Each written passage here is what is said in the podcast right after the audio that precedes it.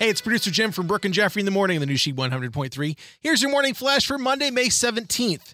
Disney Plus's Marvel spin-off WandaVision was a big winner at the MTV Movie and TV Awards last night. It took home four awards: Best Show, Best Performance by Elizabeth Olsen as Wanda. Here's some trivia for you: Elizabeth Olsen's sisters, the Olsen twins from Full House, today years old right now.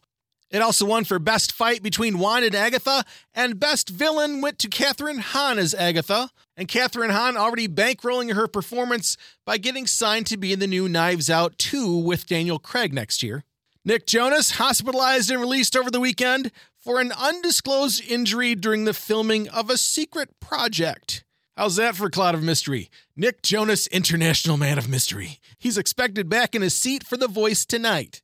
And for the first time since Pulp Fiction in 94, Bruce Willis and John Travolta are going to get back together in a movie. Willis is going to play a bounty hunter who chases Kingpin Travolta, who killed his father, through the scenery of Hawaii.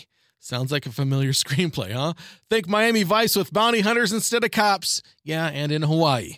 Look for Paradise City sometime next year. There's your Monday Morning Flash. Have a great day, and thanks again for listening to She 100.3, the best variety of the 80s, 90s, 2K, and today.